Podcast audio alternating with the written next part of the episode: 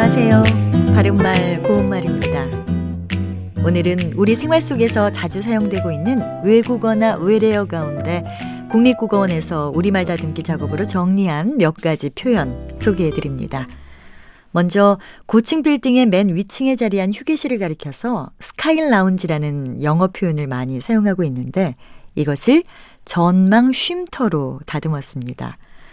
전망 쉼터에 올라가서 보면 그 주변 지역을 대표하거나 구별하게 하는 다양한 건물이나 조형물 등을 볼 수가 있습니다. 이와 같은 것을 보통 랜드마크라고 부르는데 이것은 상징물로 다듬었습니다.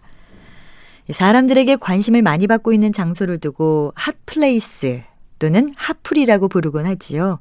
핫플은 영어 표현 hot place를 줄여서 나타낸 것인데요. 이것을 모두 인기 명소로 다듬어 표현하기로 했습니다. 또 요즘 어린이들을 중심으로 자연 속에서 여러 가지 경험을 해보는 것에 대한 관심이 높아지고 있습니다.